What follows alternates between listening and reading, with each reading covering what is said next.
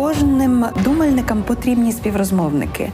Українці роблять чудо, це визнає весь світ. Але тепер для нас самих треба зрозуміти, як це чудо буде працювати після нашої перемоги. Будемо говорити на величезний спектр тем, починаючи від мови і культури, закінчуючи архітектурою та містобудуванням. Будемо пробувати зрозуміти, які відповіді або щонайменше які чіткі питання має отримати Україна одразу після перемоги. І я переконана, що ці спокійні тихі розмови із е, дібраними співрозмовниками дозволяють нам мислити вголос, мислити краще, знаходити точніші слова. Це Ірина Старовойт, мене звуть Володимир Біглов, і у нас для вас є плани на завтра. У таких турбулентностях, як ми зараз переживаємо, соціологам досліджувати суспільство практично нереально. З іншого боку, вони не перестають це робити, не перестають думати і аналізувати. Е, Історик Ярослав Грицак в одному зі своїх інтерв'ю пожартував, що істориком йому більше бути не цікаво, цікавіше соціологом. Історики в наш в нашій програмі вже були. Сьогодні будемо спілкуватися з соціологами і спробуємо зрозуміти, що ж там цікавішого. У 90-х Ендрю Вілсон назвав українців несподіваною нацією. Мовляв, це нація, якої не мало би бути, але ось вона виникла у 2014 році. Точніше, у 13-му, ніхто не очікував, що українці готові до такого великого протесту, який стане Євромайданом і перетвориться на революцію гідності. У 2022 році і західні, і східні розвідки не передбачали, що українці зможуть стояти, і українці втретє назвалися несподіваною нацією. Сьогодні соціологічні дослідження піврічної давнини, тримісячної і сьогоднішні кажуть, що українці дуже змінилися за цих кілька місяців. Зрештою, ми можемо помічати це і в е, особистому спілкуванні, і в медіа, і в тому, як про Україну почали говорити за кордоном. Але чи тривалі ці зміни, і чи справді щось змінилося кардинально? Про це сьогодні будемо говорити із нашими гостями. У нас у студії на розмові сьогодні Данило Судин, доцент кафедри соціології Українського католицького університету і автор подкасту Правила гри. А також Наталя Отріщенко, соціологиня, дослідниця Центру міської історії Центральної і Східної Європи. І моє перше питання до вас буде таке: в чому не помилилися соціологи? Що ви знали про своє суспільство і розуміли і раніше, і перед найбільш шоковими подіями лютого 2022 року? І Давайте я тоді коротко. Це е, національна ідентичність. Тобто, це зараз з'явився вже навіть слайд, бо було недавно опитування від Київського міжнародного інституту соціології, де рівень е, відсоток людей, які ідентифікуються вперше за все з громадянами України, суттєво зріс. Він там вже за 80%. І це тенденція, яка насправді існувала з 90-х років. Тобто до 2004 року було десь в районі 40%, там 41-42, 2004 рік помаранчевий революція, він підскакує до 50, 52, 50. 33. Е, до 13-го року він десь на цьому рівні тримається, в 13-му, в 14-му році він підскакує до 60. Е, наступного року трошки, як то кажуть, просідає до е, 57. І от ми маємо зараз наступну хвилю зросту цієї ідентифікації. І швидше за все це пов'язано власне з такими кризовими моментами в нашій історії, які якраз роблять видимою українську ідентичність. Тобто, помаранчева революція, ми раптом розуміємо, що ми є суспільство, яке може саме е, саме вирішувати свою долю. Так, наприклад, не дати фальсифікувати вибори. Е, революція гідності знову ж таки схожа ситуація, коли суспільство розуміє, що треба не давати групці людей захопити владу і керувати, як їм заманеться, так опиратися авторитаризму. І війна це теж такий стимул відчувати оцю посилу солідарність, що ми перед обличчям ворога повинні зрозуміти, хто ми і е, посилити цю солідарність. Тому це, так би мовити, очікувана тенденція. Вона пришвидшилась, але вона була помітна ще з 2014 року. Цей відсоток людей, які ідентифікують себе з українцями, з громадянами України, він е, все більше і більше. І друга така важлива річ, щоб зараз так не затягувати, бо це більше стосується моєї сфери наукових зацікавлень, це історична пам'ять. Тобто, якщо, мовно кажучи, до 2014 року вона е, була доволі поділеною, то далі ми бачимо творення певного консенсусу. І знову ж таки, війна з Росією вона сприяє творенню цього консенсусу. Тобто, якщо раніше були дискусії, наприклад, е, ми маємо зараз вітання, слава Україні, героям слава, яке раніше сприймалося як таке доволі націоналістичне, і це була ознака таких якихось дуже праворадикальних груп. Зараз ми бачимо його на рівні цілком е, ну, міжнародної політики, скажімо так, та яке ну так варто згадати і е, Бориса Джонсона, який так нас вітає. Так, тобто він вже не боїться, що його затаврують як правого радикала українського націоналіста. Але сама зміна сприйняття цього вітання в Україні показує, що е, вже ці дискусії про те, хто в нас герой, антигерой, вони відходять на задній план, бо ми більше концентруємося на тому, що нас об'єднує. І, зокрема, після 2014 року одна з таких подій, яка об'єднує більшість ну пам'ять про події, так об'єднує більшість українців, це війна. Війна на сході України, е, тоді ще АТО, потім операція об'єднаних сил, і так далі. Так, але та сама війна. І це та частина пам'яті, яка раптом каже, от що нас повинно об'єднувати. Ми тут і зараз живемо в цьому моменті. Дискусії минулого вони трошки відходять на задній план. І ми зараз бачимо ту саму тенденцію, і е, вона посилюється. Тут можна згадувати інші події, там голодомор, наприклад. Чи ставлення до Тараса Шевченка, якщо пригадати, як е, після звільнення Бородянки, як е,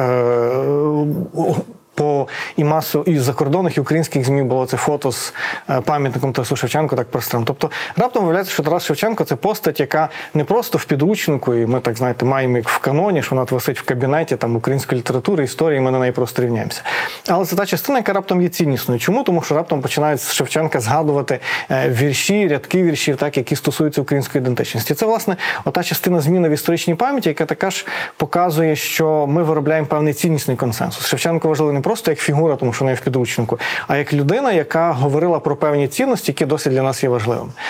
І е, це дуже добре. Це показує, що замість дискусії, хто поганий, хто хороший, ми радше говоримо, чому ця людина має бути в каноні, чому її не має бути в каноні. Це нас відсилає до цінностей, і це виробляє такий ціннісний фундамент, який якраз починає об'єднувати, так який починає виходити на передній план. Ось на чому ми повинні зосередитися, якими цінностями ми хочемо будувати майбутню Україну.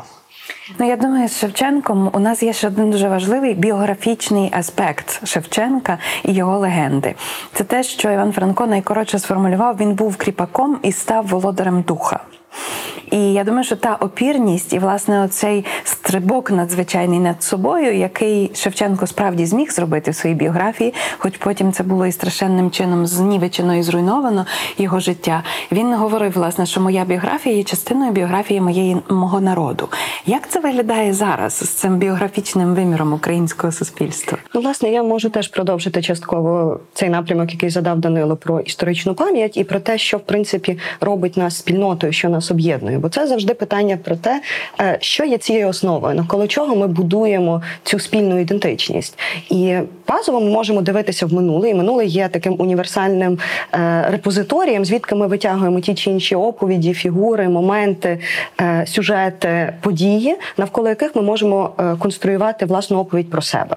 І мені видається, що це дуже важливий напрямок думання про українське суспільство. Це власне навколо чого ми будуємо цю свою оповідь, що є важливими маркерами, що є важливими сюжетами е, в нашому спільному минулому, і до якого минулого ми е, апелюємо. Тобто, чи це лише українська нація, чи це також низка е, національних меншин, які теж представляють цю громадянську українську ідентичність, минуле кримсько-татарського народу, яке теж мало би бути включене в цю загальну оповідь про те, чим є українське суспільство, що його становить.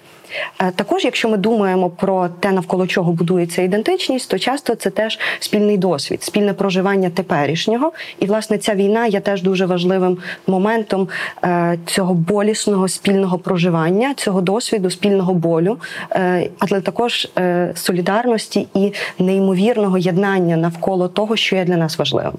Ну і звісно, це майбутнє то певне уявлення про те, яке спільне майбутнє ми хочемо будувати. І соціологи неодноразово досліджували всі ці питання щодо геополітичних ідентичностей, щодо того, е, з ким ми маємо будувати це майбутнє. І дослідження до 2013 року показували чітку чітку поляризацію між е, тими, які бачили своє майбутнє як частину е, європейської історії, і тими, хто хотів би бачити це майбутнє як частину певного слов'янського триєдинства разом з Росією і Білоруссю. Також питання щодо. Участі України у НАТО, питання власної безпеки, як виявилося зараз, це не лише питання ідеологічної дискусії щодо того, хто є нашим другом, хто є нашим ворогом. Зараз ми бачимо, що це питання нашого виживання, е, питання такої дійсно дуже екзистенційної безпеки українського суспільства. Тобто, якщо ми подивимося, як трансформувалося ставлення до історичної пам'яті, Данило вже частково про це розповів. Е, я можу відреферувати до досліджень, які ми проводили спільно з польськими колегами у 2018 році. І дуже цікаве порівняння історичних культур України та Польщі. Е, але Мене менше цікавив зміст, мене менше цікавили ті історичні фігури, е, навколо яких ми будуємо свою ідентичність. Мене радше цікавили механізми. І так зване занурення в минуле. Тобто вважалося, що польське суспільство воно більш занурене в своє минуле, адже і публікується більше. Є дуже багато популярних дискусій в медіа щодо минулого. В той час, як українці щодо свого минулого дуже непевні. Є дуже багато дискусій про те, хто є героєм, хто є антигероєм, які е, як ми маємо оцінювати ті чи інші події, розпад радянського союзу, Другу світову війну, е, е, антирадянське підпілля. Дуже багато дискусій, які ми частково успадкували також е, від радянського періоду, які частково десь посилилися в теперішній час. І, власне, що мене дуже зацікавило в результатах цих досліджень, це власне заглибленість українців у власне минуле і те, що історія сприймається як щось таке, що стосується мене особисто. Е, відсоток тих, хто відповіли, що якась історична подія зачепила безпосередньо їх або їхніх близьких, в Україні був вдвічі більший ніж у Польщі. У Польщі це було приблизно 30%, в Україні понад 60%. І коли ми запитували уже у тих людей, які сказали, що так, є якась історична подія, яка вплинула на моє життя або на життя моїх близьких, що це за події? Е, і власне абсолютна більшість називали Другу світову. Е, в Україні в Україні так е, згодом наступною за кількістю згадок були події сучасності. Була окупація Криму, е, була АТО і операція об'єднаних сил, е, була українська незалежність і. Припускаю, що таке глибоке занурення у власне минуле, воно в певний спосіб говорить нам про те, скільки непевності ми щодо нього маємо, і скільки дискусій щодо нього ми ведемо як суспільство, і те, що ми є е, історичними суб'єктами. Тобто для мене це теж дуже показово. Ми бачимо себе як дієвців і дієвець історії. Е, так, і, мабуть, про теперішнє і про майбутнє, як наступні якісь аспекти, ми можемо поговорити згодом. Е, та передаю слово вам. Чи Я вам би тільки Данило? е, додав, власне, що тут змінюється певний спосіб, моє відчуття, бо тут важко щось досліджувати в теперішніх умовах, питати людей про історичну пам'ять. Це доволі доволі така невдячна справа. Є проблеми, які найбільше хвилюють. Але в мене відчуття, що змінилося спосіб осмислення минулого. Те, про що я е, е, думаю, е, власне, Шевченко був частиною так, оцього наративу чи будь-кого іншого з діячів, але змінилось питання, і мені здається, що агресія Росії вона е, стимулювала цей процес. Бо раптом виявилося, окей, ми шануємо Шевченка, за що ми шануємо? Якщо ми шануємо так само не критично, як росіяни шанують свого Пушкіна, то де між нами різниця? Тобто раптом з'ясувалося, що якщо ми хочемо зрозуміти, чому ми не вони, так чому ми не Росія, якщо згадати книжку Леоніда Даниловича Кучми, так Україна не Росія, то раптом з'ясувалося, що це не просто набір персонажів, якими, яких ми вважаємо цінними минулому, а це спосіб поводження з ним.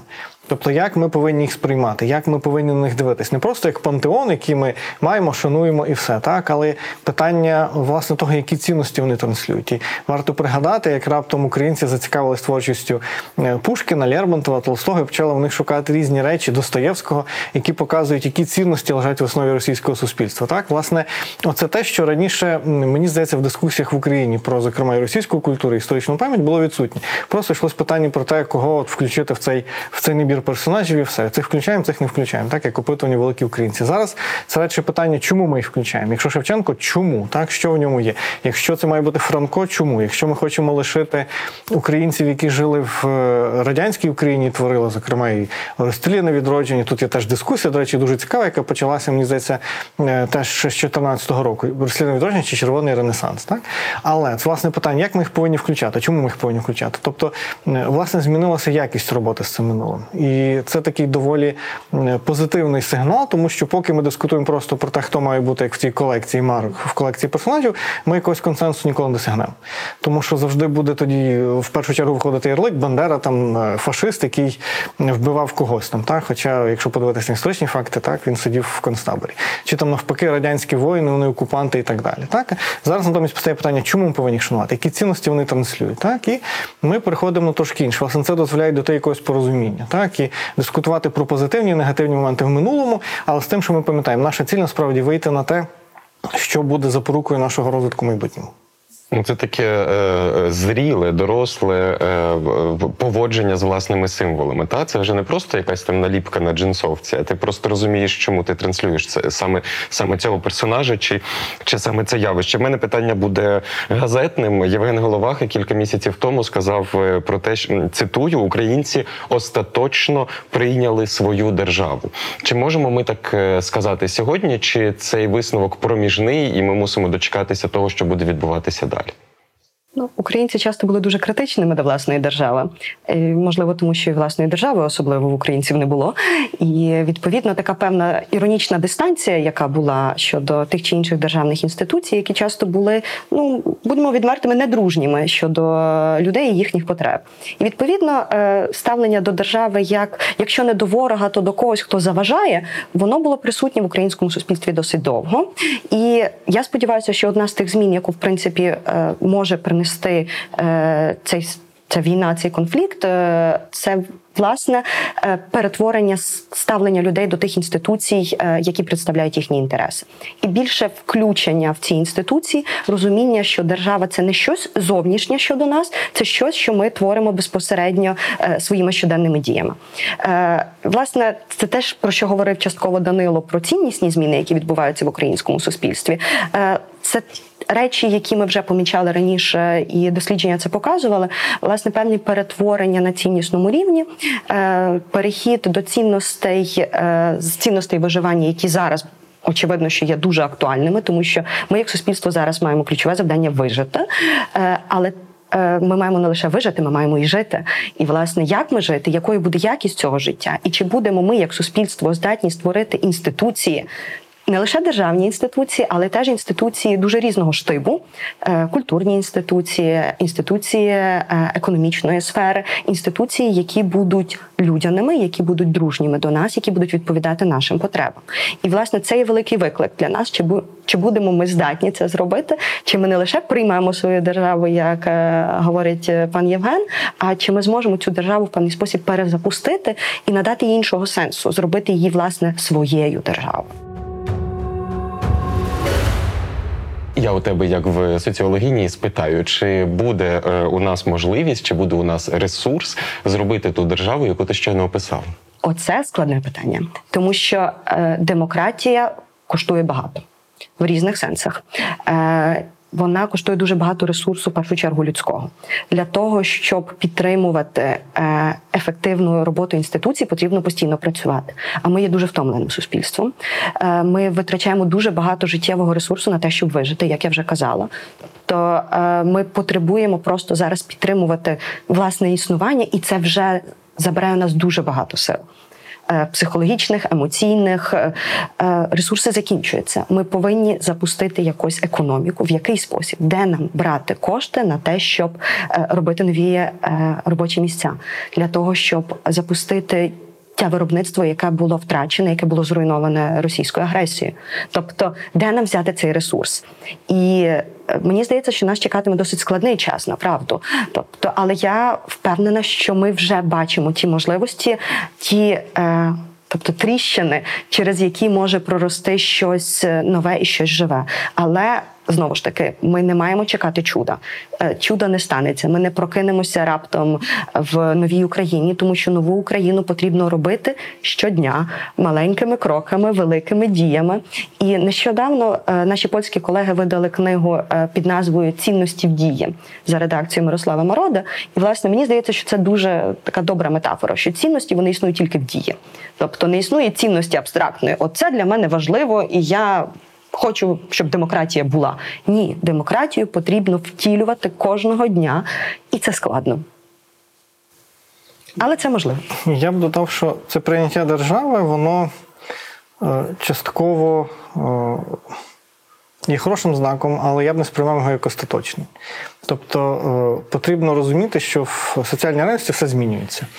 Так, умовно кажучи, в 19 столітті Німеччина, самі ж німці вважали Німеччину відсталою країною. У них було питання, як нам економічно розвинути, щоб нарешті стати в гроні достойних.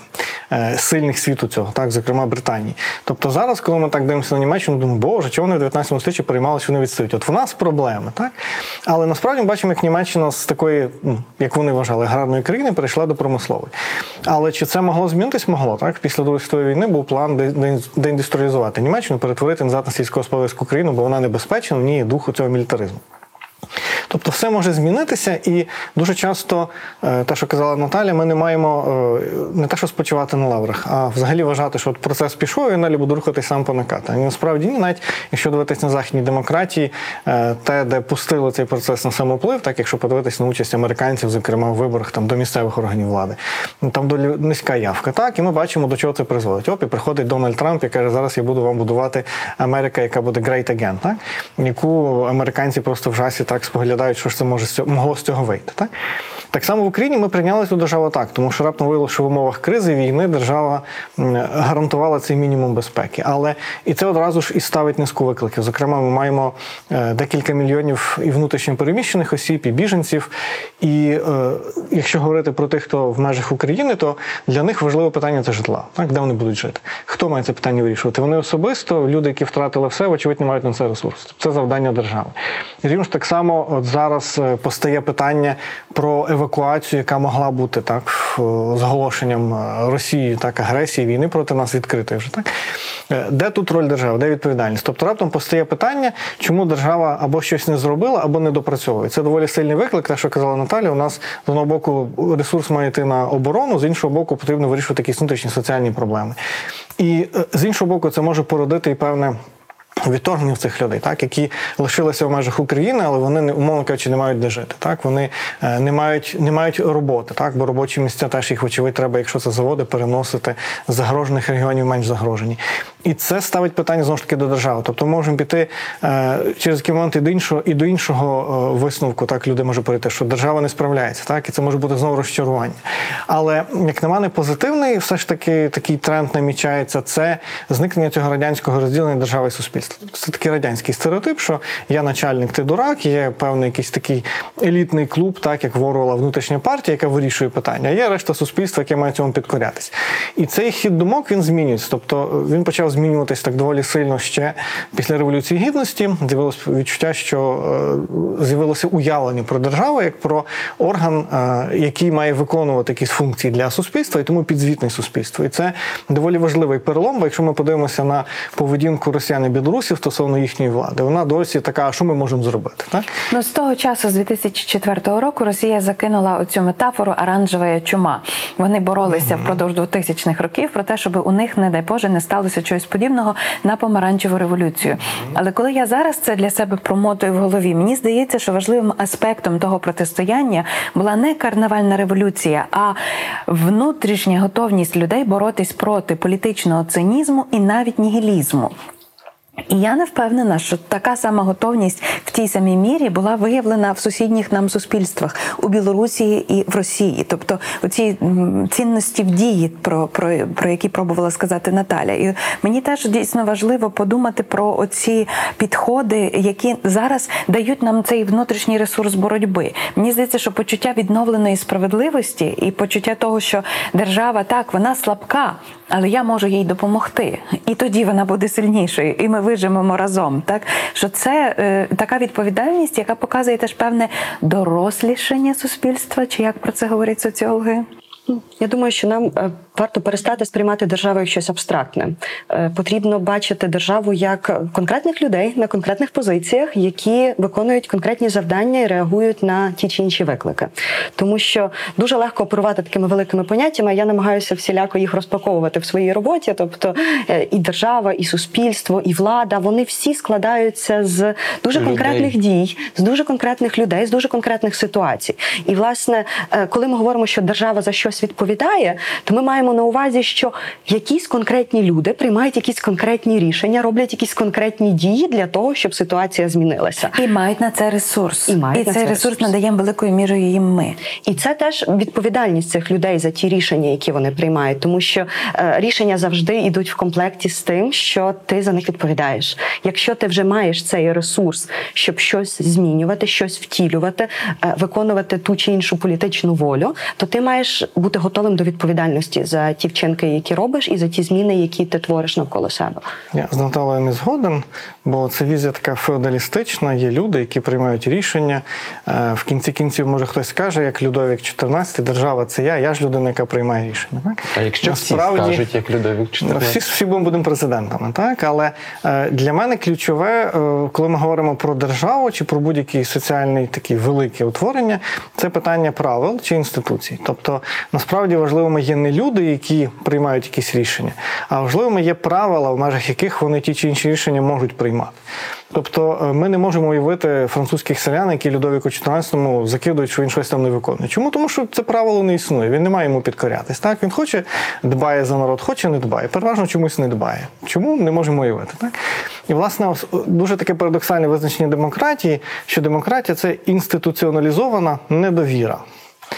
Люди довіряють інституціям, але не довіряють конкретним людям, які займають ті чи інші посади. Варто пригадати, коли президентом чому я згадував за Трампа, коли він був е, президентом, і наш президент Зеленський з ним розмовляв по телефону. І оп, буквально через е, день-два з'являються ко- конспекції розмови. Чому? Тому що в американській політичній культурі і інституціях є правило, що має бути е, під час важливих розмов, має бути секретар, перекладач, який конспектує те, про що йшлось. Не може ніяке рішення прийматися в таємниці від американського суспільства.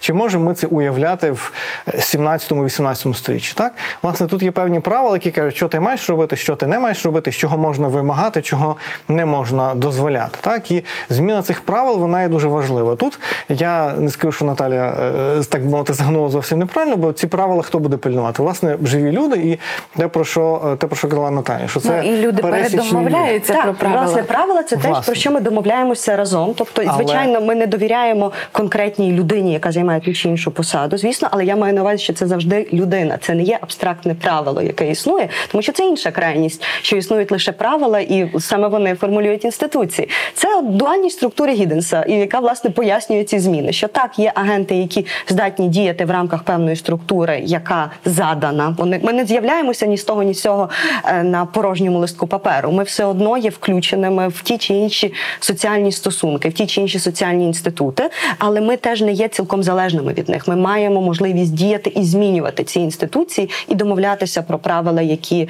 власне французькі селяни е, 17 століття і теперішня французька нація, тобто пройшли. Три століття, чотири століття, і правила змінилися. Інституції Але, змінилися. е, Важливість правил в тому, що е, ми ризикуємо впасти в авторитаризм. Це є така відома, відома, відомий парадокс, який виявили незалежно від себе декілька соціологів, політологів, коли вивчали деколонізовані країни Африки і Азії в 60-х роках. Це Семюель Гантінгтон з його працею, яку на щастя переклали українською політичний порядок у мінливих суспільствах, хоча там в оригіналі Changing Societies, тобто суспільства, що змінюються речі. Так і другий це цікавий соціолог Шмуель Айзенштадт, е, польсько-американсько-ізраїльський соціолог. У нього доволі складна біографія. Народився в Варшаві через другу світ в 23-му році. Через другу світову війну змушений був емігрувати. Потім був соціологом в Штатах, потім соціологом вже в Ізраїлі. І вони, вивчаючи власне ці суспільства, виявили, що в них є дуже дуже великий, дуже несподіваний парадокс. Що коли інституції, ну це теза Айзенштадта, вона дуже гарно звучить. Інституції мають замалу пропускну здатність і не здатні сприйняти запит від суспільства, його скерувати в якесь русло. Це суспільство скочується в авторитаризм. Як це виглядає на практиці? Е, Це коли, наприклад, в Латинській Америці профспілковий рух почав вимагати більше прав для себе. Е, В Аргентині, зокрема, влада в Аргентині, не маючи, не існуючи правил інститутів, які б змогли це каналізувати, наприклад, в якусь законотворчу діяльність, парламентаризм. Вони просто його почали придушувати, і оп, через деякий час вже в Аргентині ми маємо військову хунту, яка керує, керує всіма процесами. Чому? Тому що не було правил, які б дозволили пояснити, як ми можемо рухатись. Ви не задоволені чимось, подавайте, пишіть петицію, її мають розглянути. До речі, пишіть петицію, мають розглянути. Це правила, так? Їх не придумує хтось в ручному режимі. Це власне правило, якому треба підкорятися. Ясно, що коли людина не підкоряється, правилам треба її пильнувати. Але власне, коли ці інституції не існують, або вони занадто слабкі, щоб справитися з цими викликами, які від суспільства, це суспільство скочується в авторитаризм. Чому? Тому що е, виникає відчуття, ми хочемо змін, але правил, які могли б їх е, дозволити, немає. Тому треба все передати на ручне управління. Давайте передамо на ручне управління. З'являється чудовий чоловік Олександр Лукашенко і каже: ми будемо жити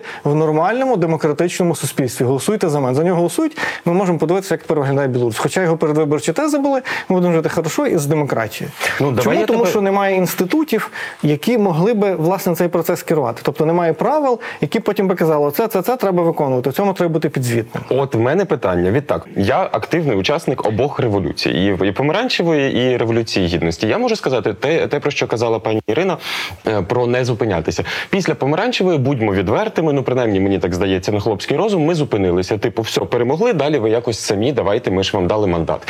Після революції гідності кількість цих, людей, які сказали далі, ви самі, мені здається, була набагато меншою, тому що власне в, в революції гідності люди зрозуміли, я можу, я мушу, я піду на цю посаду, я зроблю цей засіб масової інформації. Тобто агентність, якщо я правильно розумію значення цього слова, вона якось якось теж змінилася.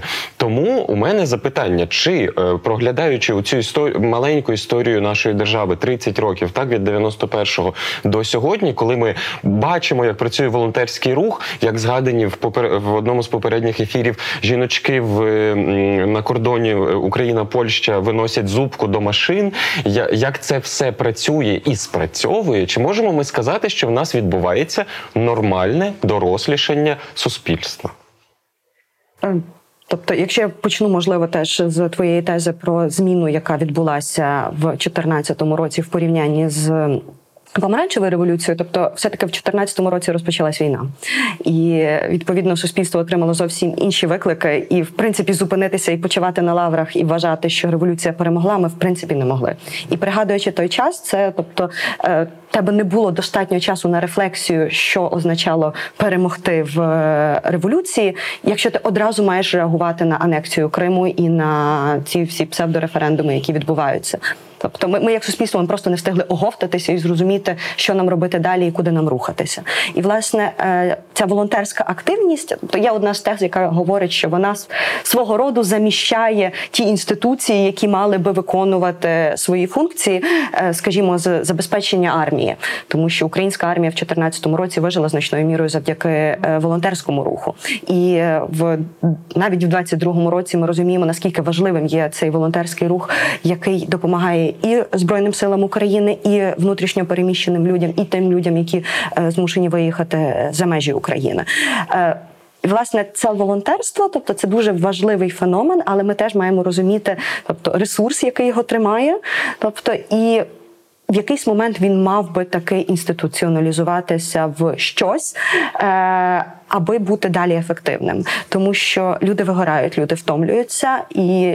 В людей просто закінчується їхній життєвий ресурс, ті кошти, які вони можуть інвестувати, то той час, який в них є.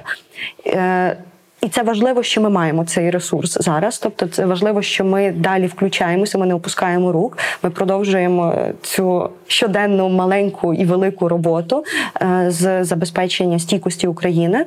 Е, І волонтерство це досить цікаве дослідження антропологині Елізабет Дан, е, яке стосувалося.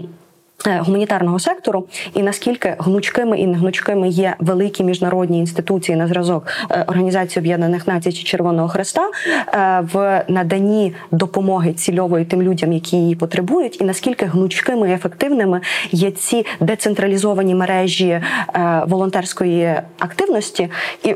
Елізабет наводила чудовий приклад під час однієї зустрічі. Це власне е, в перші дні е, дітям давали дуже багато шоколаду. Тобто, це був якраз такий час, е, коли ну, потрібно було щось відреагувати, і солодощі діти це такий дуже чіткий зв'язок. З'явився у волонтерів і волонтерок.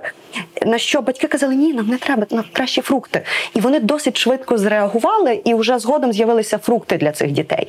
І уявіть собі велику міжнародну організацію, вона би вже тонни закупила цих цукерок і далі би їх розписувала і розпихувала кудись. Власне, здатність бути гнучкими і реагувати на виклики в таких децентралізованих мереж є набагато вища. Водночас так само є дуже багато е, такої е, неефективної дії. Тобто ми теж не маємо ідеалізувати волонтерський рух. Тобто дуже багато дій не скоординованих результують в те, що з'являються просто гори одягу, які нікому не потрібні, які потім просто йдуть на смітник, тому що люди щось несуть, люди хочуть чимось бути корисними, якось допомогти, не знаючи як, і роблять дії, які тобто можливо можна було би якось ефективніше скоординувати, якби е, була можливість для такої координації, чи принаймні радше комунікації, я б сказала. Я, Я повторю своє питання все-таки е, в- і послухаємо обидві відповіді, бо мені е, і доброго, і поганого поліцейського цікаво послухати. А чому це я хороший поліцейський? Ми домовляли, що я буду поганим. Зараз, зараз, ждіть, ждіть. Чи можемо ми сказати, що українське суспільство дорослішає нормально? Про дорослішання це погана метафора, Дуже погано. жахлива метафора. Тобто я не хотіла Ну, тоді це свідомо означає, що в відповідати. кінці ми маємо померти. Ні, це означає. Ну, бо це природній цикл життя будь-якої біологічної одиниці. Так? Добре, я буду поганим поліцейським тепер. Включаю цей режим. Е, Бориса Будена е, є книга після переходу, і власне. Дуже цікавий парадокс, який він помітив. Тобто, книга стосується власне падіння берлінської стіни і трансформації, яка настала в країнах е, Центральної і Східної Європи після 89-91 року. І власне парадокс, який він помічає, що люди, які змобілізувалися і розвалили стіну, фактично, тобто ця метафора стіни, яку вони е, повалюються для того, щоб е, побудувати демократичні суспільства. Наступного ранку зовнішніми спостерігачами сприймаються як дитинні, як такі, які не доросли до демократії, як такі, яких потрібно вчити бути демократичними, тому що вони вийшли з соціалізму. Ну, І але розвал стіни це ще не демократія. І це цікаво, що стіну валили з обох боків. І це цікаво, що це було складне, як би сказати, ну складний ганімон між західною і східною Німеччиною. І воно потребує свого дослідження. У нас ситуація була інша. У нас щось розпалося для того, щоб ми стали країною. У них щось з'єдналося для того, щоб вони стали країною. Але йдеться не лише про Німеччину, йдеться теж про е, всі країни соціалістичного блоку. Йдеться про Польщу, в якій була солідарність, е, яка по суті стала тим вибухом, як соціальним вибухом, який допоміг е, Польщі трансформуватися, змінитися з соціалістичної в демократичну країну. Тобто, відповідно, ставлення до таких суспільств, як до дитинних, це дуже хибна стратегія. Це означає позбавлення їх агентності. Одначе ми знаємо, що це суспільства великою мірою засновані на е, патріархальному типі, чи як сказати, на очікуванні певного е, сприяння і певного прийняття рішень на вищих ешелонах влади.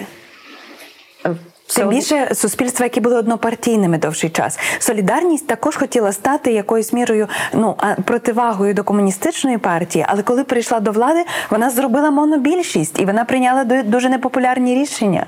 так які допомогли Польщі зараз е, економічно, як не допомогли Україні наші рішення. Про це є дискусія, чи вони допомогли, чи вони зашкодили Польщі ці рішення. Тому що робітничий рух насправді програв від рішень, які прийняла партія Солідарність в 89-му Але я веду до того, що зовнішні спостерігачі і внутрішні коментатори, які називають суспільство дитинним, стають в ту саму позицію. Не Е, зовсім так, тому що фактично е, солідарність привела до влади неолібералізм в Польщі. І цей неолібералізм зрикошетив потім у 2000-х роках, особливо в тих східних теренах, які є ближче до нас географічно і, мабуть, ментально. І тому, е, ну як би сказати, коли вживається будь-яку метафору, це не означає, що вона завідомо є злоякісною. І коли ми говоримо про дорослішання, ми мали на увазі тільки одне: більше відповідальності за прийняті рішення і більше учасництво в тому, щоб ці колективні рішення вироблялися. Чекати такого лише від е, дорослих. Тобто, ну, не знаю, все-таки мені, мені вважається, що метафора дорослішання і е, то, розуміння суспільства як живої істоти, тобто вона е, може нас може нам щось показати, А що може суспільство показати. не жива істота? Ні, Ні. на жаль, ні. Розказуйте. Я би почав з того. Різницю між людьми інституціями, власне, волонтерський рух дуже гарний приклад. І він в Україні якраз рухався е, тим шляхом, який від людей до інституцій. Бо коли ми дивимося на суспільство і на владу тільки як на людей, людина відійшла від влади, все, вона вже не впливає. Так? І якщо подивитись, е, в 2014 році міг бути такий шанс, що волонтерський рух, який допомагає армії, каже: ну все, ми втомилися, робіть далі, що хочете. Але ми бачимо, що роблять волонтери. Вони починають включатися в державні інституції, казати, значить так, треба армії забезпечити нормальне харчування, поміняти екіпіровку, так і так далі. Тобто вони міняють правила. Які навіть коли цей волонтер потім скаже, я не ну я не маю сил цим займатися там, або е, постаріє, як ми говоримо, подоросліше і так далі. так. Ну дайте іншу Але дефініцію. е, що тут важливо? Що лишаються потім правила, і треба цим закупівлям за таким-то протоколом, там, наприклад, форма має бути з пікселем, а не та радянська ще камуфляжна форма і так далі. Все це виконується. Харчування має бути таке, а не інше, і це виконується. Якщо це не виконується, отут власне важливо, що треба думати, що ми встановили правило, і воно автоматично пішло виконуватися. Ясно, що його будуть намагатися змінити, спростити і так далі, так на свою користь, щоб не заморочуватися цим цим харчуванням сучасним. Давайте вернемось до радянського гостя, і все буде добре. Але тоді з'являється людина, каже: дивіться, написано так, прошу міняти. Так, що це ви собі дозволяєте? І власне це та важливість, яка показує, що люди можуть змінюватись. Але оскільки є певна інституційна рамка, вона дозволяє нам далі рухатися. Не просто людина відійшла від справ і справа заглохла. Чи це є ода бюрократії? Це не є е, власне те, що казала Наталя, дуже важливо. Це має бути гнучкість, і тому ці правила вони не обов'язково мають бути супер-супер деталізованими. Можемо пригадати американську систему судівництва, яка базується на прецедентах. Так не має бути законодавства, де все до деталей прописано. Чому? Тому що е, соціальне життя воно таке плинне. Але важливо, що є певна рамка. Вона каже, от ми повинні слідувати цій рамці. Так, якщо ти не слідуєш, ми або переглядаємо ці правила, або прошу їх виконувати. Так і власне це важливо, тому я кажу, що оця інституціоналізація вона не означала, що волонтерський рух мав оформитися якусь ГО і виконувати якісь обов'язки. Ні, це йшлось про те, що волонтери, наприклад, долучалися до роботи Міністерства оборони, казали, треба змінити оці оці правила, оці оці протоколи, чи харчування в школах, яке теж змінювалося, так, оці протоколи і правила і так далі.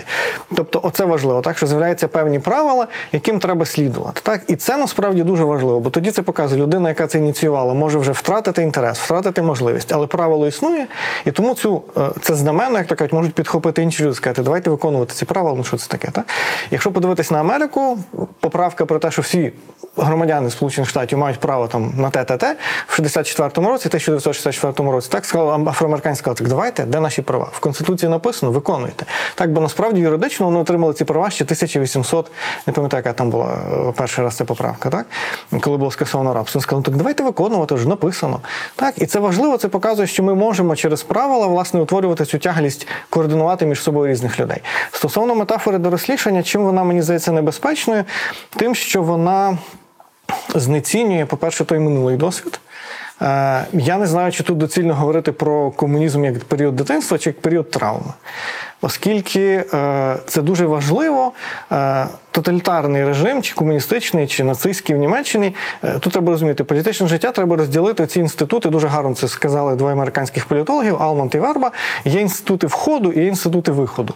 Тобто інститути входу це сигнали від суспільства. Нам треба те, те, те. Інститути виходу, так, оце output, input, це те, що влада надсилає суспільству. Так от в тоталітарних режимах дуже сильний акцент на інститутах оцих output, виходу. Влада посилає вам сигнали, а ви маєте виконувати. Тобто, це не просто ми встановили 1 травня, а всі мають тепер масово ходити на демонстрації 1 травня. Всі мають радуватися, що вони беруть участь в цій демонстрації, так демонструвати активну співучасть з режимом. І це інститути виходу, які демонструють цю активність. Так? Але біда в тому, що інститути входу не працювали. І тому, а в авторитарних державах інститути входу і виходу вони слабкі. Робіть, що хочете, просто називайте владі, там, умовно кажучи, дерибанити бюджет. І робіть, що хочете. Так? Натомість тоталітарна держава каже, ну бігом залучились до роботи, але так як ми хочемо. І проблема розбудови демократії в посткомуністичних умовах, що у нас відносно сильні були інститути виходу, але вони народу так мовити не подобались. Ну, ганяти всіх демонстрацій. Тому інститути входу були не розроблені. Як владі дати сигнал, що нам щось не подобається. А тепер і. Особливість Польщі полягала в тому, що в ній е, не було знищено всі інститути, які дозволяли посилати ці сигнали. Католицька церква далі існувала, і це було дуже важливо. Так, бо якщо подивитись на перші роки солідарності, то коли почалися репресії, в церквах була можливість проводити опозиційні зібрання. Так, умовно кажучи, це був той простір, куди влада не могла втручатися. Ясно, що вона потім почала втручатись, зокрема, сталося декілька резонансних вбивств і так далі. Але важливо, щоб була певна інституційна рамка. Якщо подивитися на українське суспільство, таких інститутів Фактично не було, де можна було б зібратися, ви можете зібратися, наступний день ви опиняєтеся в Сибіру, умовно кажучи, зібралися, гарно поговорили. Так? І розбудова цих інститутів входу вона є дуже проблемною. Чому? Тому що е, люди повинні довіряти один одному. Я з вами поговорю, а потім до мене прийде КГБ і мене посадить. Так, що я буду з вами говорити? Краще я буду мовчати. Так? І е, Зараз, мені здається, в Росії досить ця проблема. Що в них хрущовські кухні це ідеал цього інституту входу. Ми поговорили на цій кухні, пожалілись на владу і все. Так? Натомість в І Україні. ці соцмережі стали цими кухнями. Е, До речі, вони в Росії Росії цензуруються, ні. так що це проблема. Так? Але вони не спонукають до якоїсь колективної дії. В Україні натомість ці інститути поступово виробляються. Але чи тут пасує метафора дорослішання? Власне, я кажу, чи це проблема травми, оскільки люди мають проблему, але вони не можуть її подати. Тому я радше би говорив про цю дуже гарне поняття культура участі. Власне, участі у всіх сенсах. Не тільки ми виконуємо те, що нам каже влада, але ми також і кажемо, окей, ми робимо те, що ви сказали, а от від нас є такий такий запит, прошу це робити. Так? Тобто і інститути входу, так, сигналів і суспільства мають добре працювати. Ми подаємо ці сигнали, ми кажемо, нам це не подобається. Тобто я думаю, що метафорою може бути добре ризома, насправді набагато краще пояснює. Тобто, оця така е, розгалужена мережа е, корінців е, грибниці, коли в тебе щось тут. Пропадає, з'являється десь в іншому місці, Ну, і воно дякую. відповідно Ризома жива. Все-таки вернулися до того, що суспільство живе. Дякую. Я, я хочу забрати назад дорослішання. Дякую. Перевиховали Володимира Біглова в ефірі. Але, виховання. але от вже не даремно зібралися. Порівнюючи інші історії, та там Болотною площадь, оце уходів в Білорусі і так далі. Е, і нашу оцю історію, я все-таки оце е, іменник на «ня» хочу застос, застосувати. І е, можливо, тут ми можемо використовувати слово звільнення все ширше і ширше звільнення як особистостей, як громадян і як суспільства, тобто відчуття власної свободи. Мені здається, що це слово свобода і воля не лише у філософських середовищах, але власне і в соціологічних з'являється за цих 6-8 місяців все частіше і частіше. То, е, Слово, про яке, про яке я думаю, тобто е, я не впевнена, як його можна перекласти, але може ви мені допоможете responsibilize, тобто віддати частину відповідальності комусь. Тобто, і воно може бути як добре, так і зле. Тому що Поділитися відповідальністю. Е, Ну, власне, з цим діленням відповідальністю е, воно може йти як і в плюс, так і в мінус. І я би тут згадала е, книгу Стіва Кольє. Post-Soviet Social, яка власне стосувалася трансформації цієї сфери соціального е, в радянський час, і відповідно у пострадянський, на прикладі невеликого міста Біла Калитва. І Е, ідея Стіва Кольє власне полягає в тому, що е, люди отримали відповідальність за утримання мереж міських. Скажімо, водопостачання, електроенергії, всіх цих труб і кабелів, які були колись у відповідальності якогось тіла державного, муніципального, і тут раптом це відповідальність людей, які не до кінця мають компетенції і знання, що з цим робити. Тобто, з одного боку, відповідальність це класно, тобто, це значить, я приймаю рішення, я відповідаю за власне життя. З іншого боку, чи завжди я здатний чи здатна приймати ці рішення поінформовано, чи завжди я розумію, які наслідки цих рішень, чи завжди я маю сили, ці capacity для того, щоб ці рішення приймати. Тобто. Я би думала про те, що наше суспільство воно отримує більше відповідальності за власне життя, воно отримує більше цієї суб'єктності, і ця війна це значною мірою історія про суб'єктність української держави, яка сама вирішує власне майбутнє, яка не є вигадкою е, чи шахівницею, на якій великі держави е, грають свою партію. Що власне ми є тими суб'єктами, які вирішують щодо власного майбутнього. Е, це про цю відповідальність, якої можливо ми. І не, не всі хотіли би мати цю відповідальність, тому що відповідальність це теж тягар, це складно відповідати за власне життя, і набагато простіше, коли хтось приймає рішення за тебе. Але це, мабуть, я поєднаю з тим, про що говорила на початку, тобто про той ресурс, який ти повинен мати для того, щоб приймати ці рішення і відповідати за власне життя.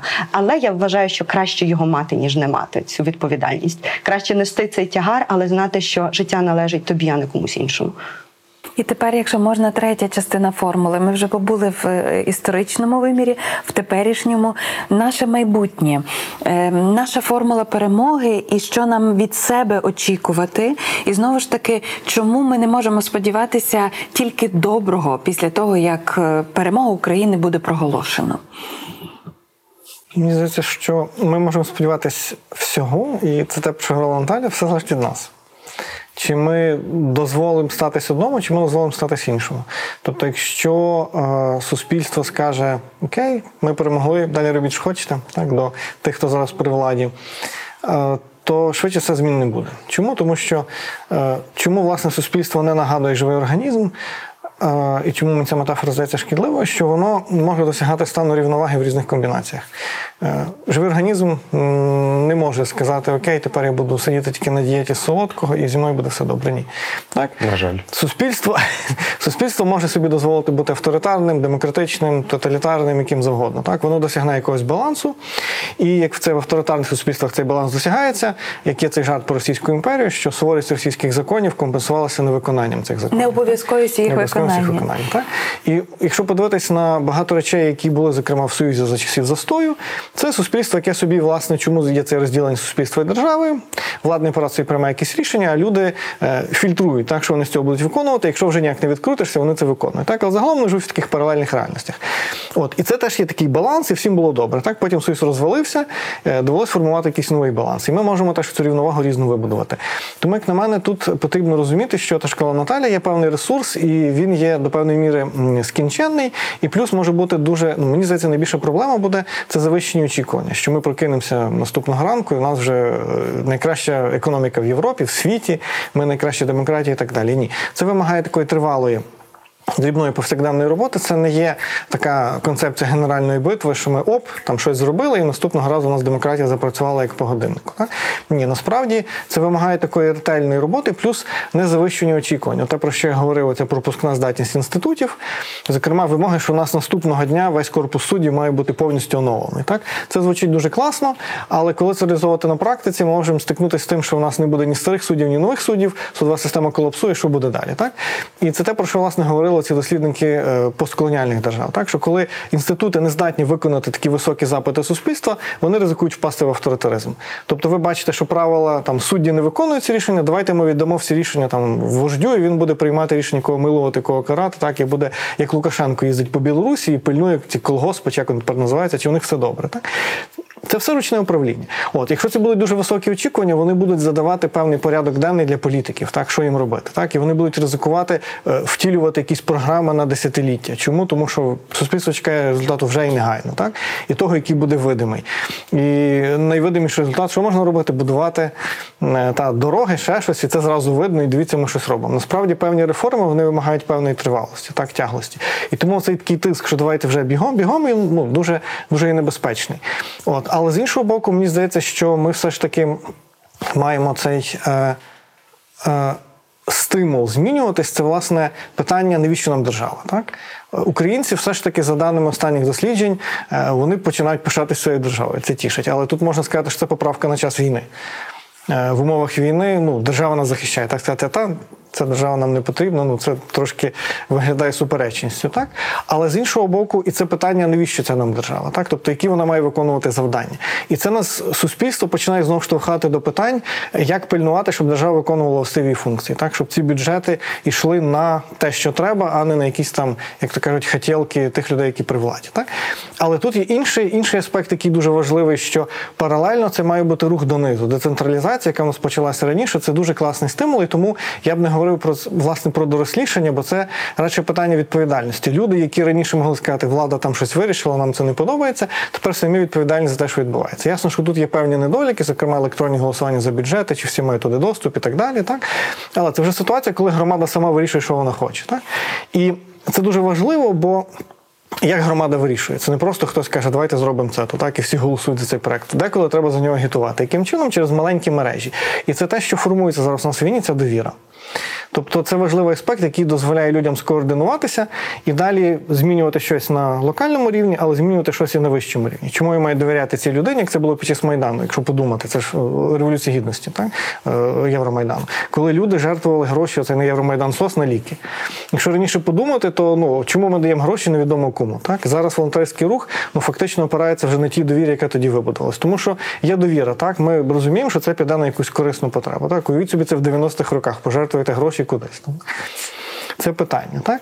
Але паралельно буде проблема економічного розвитку. На жаль, це те, що говорять економісти, що е, демократія так вона дуже дуже дорого коштує. В тому сенсі, що казав вже Наталя, треба інвестувати час.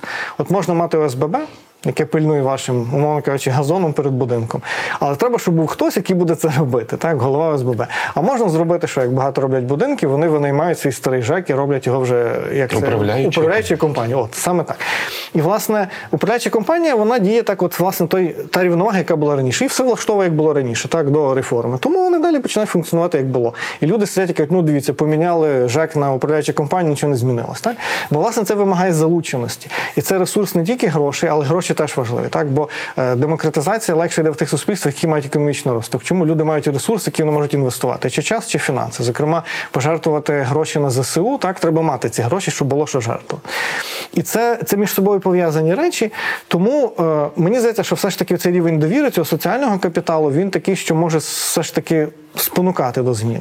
Але є низка ризиків, які будуть це гальмувати, і треба, треба за це за це пильнуватися. Але ключова це така довіра українців, українок один до одного, долання цих регіональних відмінностей, долання яких певних соціальних е, стереотипів, так а довіра всім, тому що ми разом робимо якусь спільну справу. Ну, Просто ремарка. Головаха власне сказав, що е, регіональні відмінності не тільки схід-захід, а дрібніші відмінності подолано вже. Так, е, я можливо. Теж буду трохи говорити про те, чого я боюся, тобто і про ті ризики, з якими українське суспільство може е, зіткнутися, і потенційно уже я бачу якісь прояви е, цих таких загрозливих тенденцій. Е, Українське суспільство вистояло і вистоює значною мірою завдяки цій безпрецедентній солідарності і довірі, яка існує, про яку щойно теж говорив Данило, про готовність жертвувати незнайомим людям і е, долучатися до цієї спільної справи, жертвувати своїм комфортом, своїм життям часто заради цього спільного майбутнього. Е, Чого я боюся? Я боюся, що Якщо подолано одні поділи, то можуть з'явитися інші. І я дуже боюся, в якийсь момент е, може з'явитися конкуренція страждань, і може з'явитися конкуренція внесків. І е, це те, що мене дуже лякає, і те, те, що я бачу вже зараз. Тобто соціальні мережі, ви пані Ірино, згадали, тобто як е, такий простір, де дуже багато якогось болю і невдоволення проговорюється. Е, наскільки воно відображає реальну ситуацію в суспільстві? Це теж велике питання. Наскільки це криве зеркало справді е, щось так показує, але е, якісь такі загрозливі тенденції є. Тобто е, питання про те, хто де був і хто що робив. Питання про те, хто виїхав, хто залишився, хто виїхав і хто залишився де. Я боюся тих питань, які постануть до тих людей, які були в Донецьку, Луганську і в Криму всі ці вісім років, які триває війна. Чи ми, як суспільство, будемо готові до цього діалогу, до прийняття цих різних досвідів, цих різних переживань, цих різних травм? Чи буде в нас місце, де ми зможемо зі співчуттям і з повагою робити цю розмову про те, що наше суспільство мало цей дуже різний досвід, і кожен досвід є важливим. І я справді боюся, що в якийсь момент е, може відбутися е, така кристалізація тих чи інших історій і перетворення їх на прапори, які ми будемо нести. Е, я хочу, щоб українське суспільство було готовим до цієї розмови. І це великий урок емпатії і співпереживання, який ми маємо десь навчитися пропрацьовувати разом е, як суспільство, приймати те, що хтось був не там, де ти. Хтось був з іншим ресурсом в інших обставинах, е, мобілізований чи мобілізована в інший спосіб. Е, ми вже маємо готувати майданчики для таких розмов. Ми вже маємо будувати інституції, які допоможуть нам цю розмову вести. Е, нам потрібні інституції психологічної підтримки для суспільства. Нам потрібні. Нам потрібне житло, про яке говорив Данило. Нам потрібне місце праці, тому що людське життя це не тільки коробка, в якій ти існуєш, це теж мережі соціальних зв'язків, які для багатьох ця війна порушила. Тобто людей вирвали з їхніх середовищ, з їхніх соціальних е, мереж, в яких вони були. І тут я соціальні мережі маю на увазі ті зв'язки, а не соцмережі на зразок Фейсбук чи Твіттер. І ці люди мають якось відбудувати ці мережі. І наскільки ми, як суспільство, зможемо створити ці мережі, не лише дати житло чи роботу, але теж допомогти включитися. Тобто є це слово реінтеграція, е, яке ми використовуємо, але мені здається, воно теж не до кінця е, відображає те, що відбудеться, тому що реінтеграція означає, що якийсь фрагмент приходить в якесь середовище і там з ним взаємодії. А це радше ми, як суспільство, маємо змінитися всі, тому що ми всі змінилися через цю війну. Е, і це не стільки про реінтеграцію когось, це стільки про нас з вами, про тебе, Володя, про тебе, Ірино, про тебе, Данило, про мене, Наталю. Тобто, наскільки ми змінимося, наскільки ми самі перебудуємо ті мережі, в яких ми є, наскільки ми впускаємо до себе, наскільки ми готові до того, що буде важко всім, тобто не лише тим, хто втратили дім, роботу, життя, життя близьких, а всім нам. І наскільки ми, як суспільство, зможемо перебудуватися, е, для мене це великий виклик, але я знову ж таки я бачу потенціал довіри, я бачу потенціал солідарності, я бачу. Е, Цей досвід перетворення уявної спільноти на досвідчену спільноту. Ми не лише е, уявляємо Україну як певне суспільство, яке ми знаємо за рахунок медіа чи там друкованих джерел, чи е, тобто низки інститутів, які дозволяють нам уявляти суспільство. Ми тепер бачимо цих людей. Українці були дуже немобільними. Ми дуже мало подорожували всередині країни. А тепер ми вимушені взаємодіяти між собою і бачити інших людей. Е, то я А не уявляти. а не їх. уявляти їх, досвідчувати, бачити людей е, тілесних, е, справжніх, е, живих. І мені здається, от цей потенціал співчуття, який ми можемо запропонувати і віднайти, і це теж таке перевинайдення себе, яке вимагає шаленого ресурсу, і мені дуже складно. Я уявляю, наскільки складно буде всім нам. Е, Але я впевнена, що ми витримаємо. Я впевнена, що наше суспільство вже зараз показує такі чудеса е, витривалості і стійкості, яким може позаздрити весь світ. І саме тому ми повинні вистояти. І просто потрібно бути свідомими цих викликів і розуміти, що так, цей дзвіночок означає щось, що може мати дуже негативні наслідки для нас. І давайте що з цим робити. В цій відповіді ми почули. Е... Про конкуренцію, конкуренцію страждань і конкуренцію внесків. Я страшно щасливий від того, що наприкінці ми почули про потенціал: потенціал довіри і потенціал солідарності. Тут ставимо три крапки. Час на бліц. Та ну в нас на бліці питання не завжди такі, що на них можна дуже коротко відповісти. Так так? Але я таке поставлю питання: коли ви вчилися е, досліджувати суспільства, і зараз, після всіх цих років досвіду і перетворення, і навіть страждання, як вам здається, що у формулі українськості змінилося за ці роки і десятиліття? живі люди. Українськість стала, е, стала саме людьми. Тобто це дуже важливо. В мене відчуття, що десь до середини 2000-х це було українськість це було щось е, матеріальне. Підручник, курс з історії України, літератури і так далі. Тобто це було щось таке, що існує, і, і, а ми десь окремо. Так? Але якщо подивитись назву нашої революції останньої революція гідності, раптом в центрі українськості опинилась людина. Так?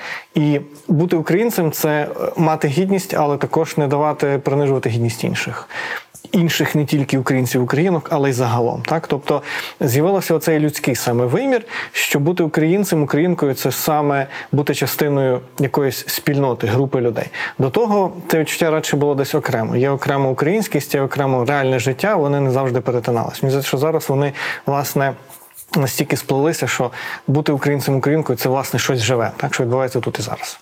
Ну, я, я продовжу. Тобто е, Данило пригадував приклад Тараса Григоровича Шевченка, який раніше сприймався як радше такий картонний е, символ, який ми просто приймали. А що змінилося, це готовність ставити питання е, і десь дошукуватися до того, що є важливим всередині. Не, не лише дивитися на фасади, а питатися про ті цінності, які є е, за ними. От е, це та зміна, яку я б могла відзначити. Є плакати по українських містах, які розробила креативна агенція Банда. Там чудове і влучне, як на мене, е, визначення сміливі за паспортом. Ця сміливість стала новим брендом України. Сміливість має два кольори і так далі. В чому фокус з точки зору соціологічних досліджень? Фокус сміливості? Фокус чого? Чому ми сміливі? Чому це ознака України? немає вибору. Да, власне, тобто ми в такій ситуації, коли ми змушені бути сміливими значною мірою. Але ми були і сміливими до того, я думаю, теж. Тобто е, вижити впродовж кризи 90-х – це теж про сміливість. Е, взяти дві торби і поїхати шукати кращого життя для своїх дітей і віддати кращі роки свого життя заради них це теж про сміливість. Е, Тобто, це ми сміливі щодня в своїх маленьких справах. Е, Вижити в 90-х, в 2000-х, вижити під час війни, яка триває вже 8 років, це сміливість. Я думаю, що власне цей аспект сміливості це е, все ж таки сміливість відповідальності. Тобто е, це не просто, ну ми знаємо цей жарт, що на революції брали участь гідності і ті люди, які могли спокійно інтегруватися в Європу без євроінтеграції з боку України. Так, але це оця відповідальність, і тому сміливість, що якщо не я, то, то хто? Так, якщо, якщо не зараз, то коли. І це дуже такий важливий аспект. Тому я б мені не подобається, коли ми про це говоримо як бренд, бо е, оце якраз той аспект, який е, Знецінює. знецінює, знецінює і той героїзм, і ті страждання, яких зазнають українці. Бо так виходить, ніби ми хочемо всьому світу себе продати, ну і для цього доводиться от таким ресурсом користуватись. Але що той аспект власне сміливості.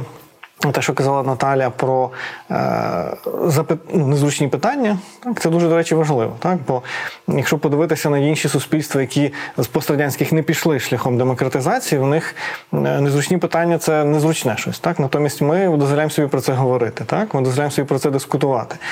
Ми дозволяємо знову ж таки демонтовувати той образ Шевченка, який, наприклад, який ми маємо. Так? І це доволі цікаво. Так? Чи можемо ми це зробити, чи можуть зробити це росіяни. Але сміливість, власне, ставити незручні питання, сміливість брати на себе відповідальність. Тому війна просто показала, що окей, це момент, коли ти це мусиш робити. Але те, що казала Наталя, 2014 року.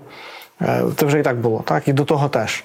Тобто вона просто ну як прожектор висвітлила це, і це стало видимим. Але мені здається, була і до того.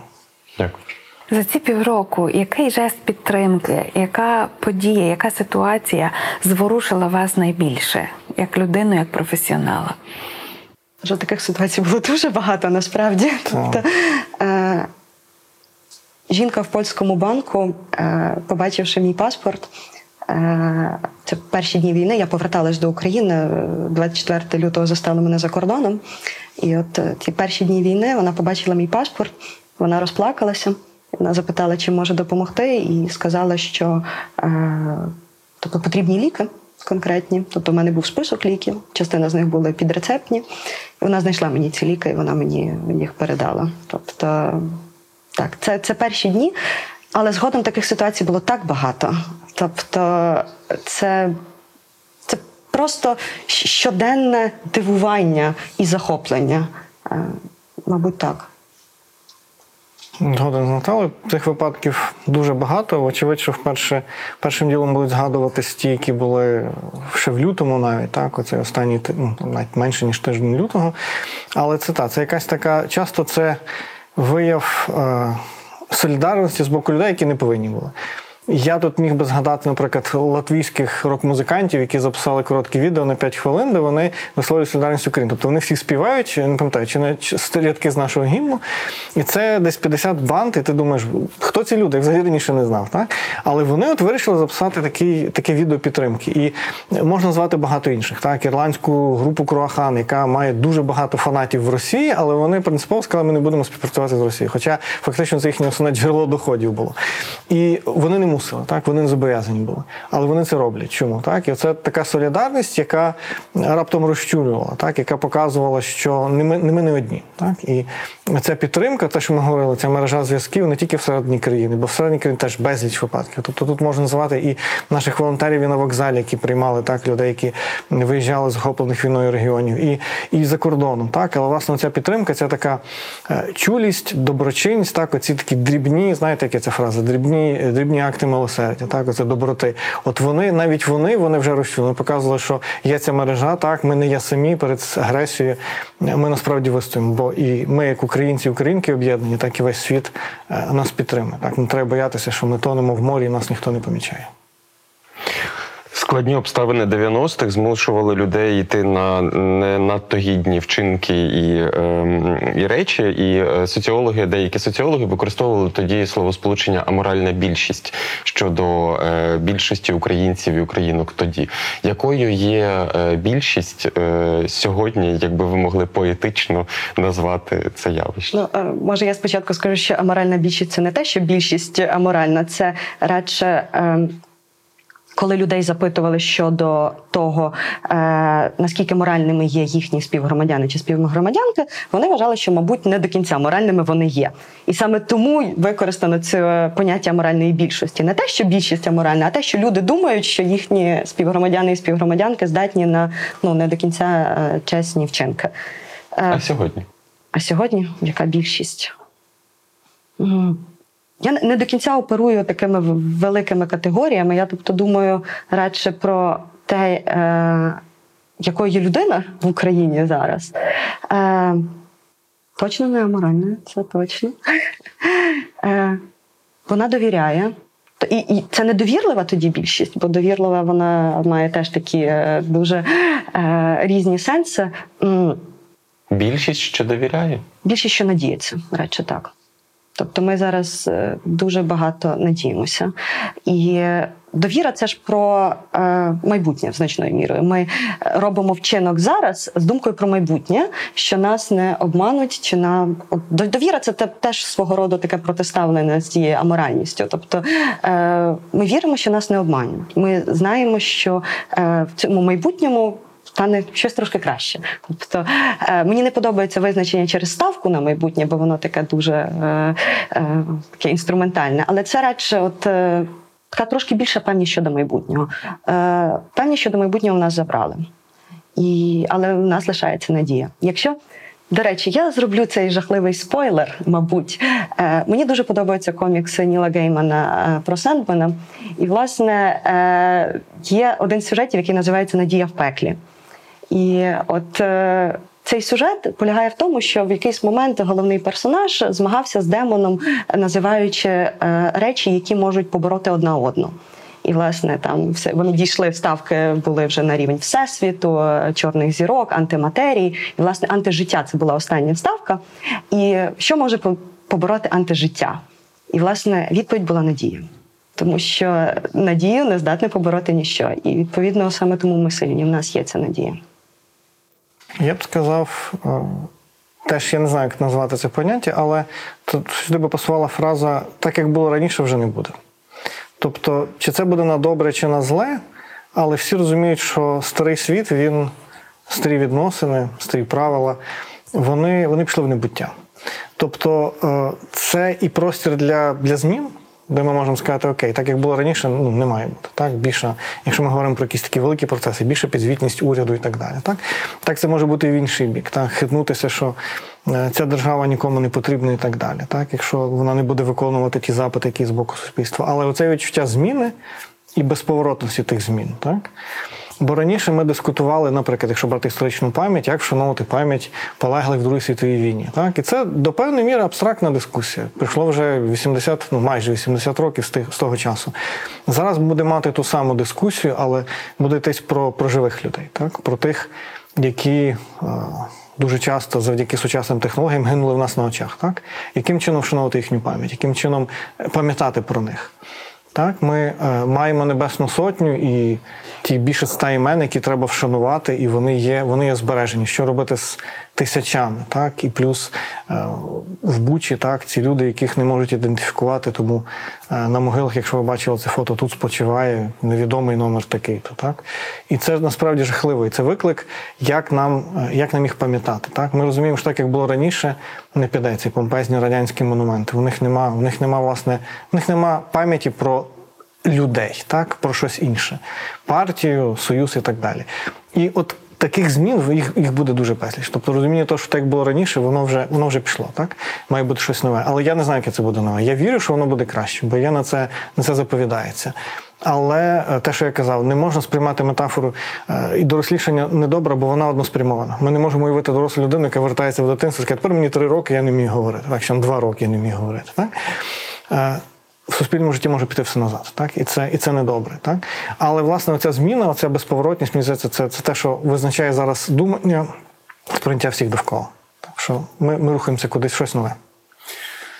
Зазвичай за цифрами, назвами і кількостями ми губимо саму людину. Тому, напевно, одна з найбільших цінностей сьогоднішньої нашої розмови з соціологиною і соціологом є те, що ми говорили про живих людей, українців та українок. Сьогодні ми спілкувалися у бомбосховищі з Наталою Отріщенко, Данилом Судином, е, Іриною Старовой та Володимиром Бігловим. Підписуйтесь на цей канал, ставте лайк цьому відео, тисніть дзвіночок і неодмінно залиште свій коментар. Дякуємо за розмову. Дуже Дякую вам. дякуємо. Дякуємо вам. Напевно, для мене одним з головних висновків після нашої сьогоднішньої розмови є те, що і між рядків, і прямим текстом від двох людей, які знають суспільство і людство як науковці, ми чули оптимізм. Я знаю, що ми всі маємо страхи і маємо підстави для цих е, переживань. І це дуже важливо, те, що сказав був Данило Суден. Може піти так і інакше, але ми відповідальні і ми можемо це змінювати. І я думаю, що в тому теж полягає якийсь рецепт нашої надії. Може бути дуже зле, але ми можемо зробити краще.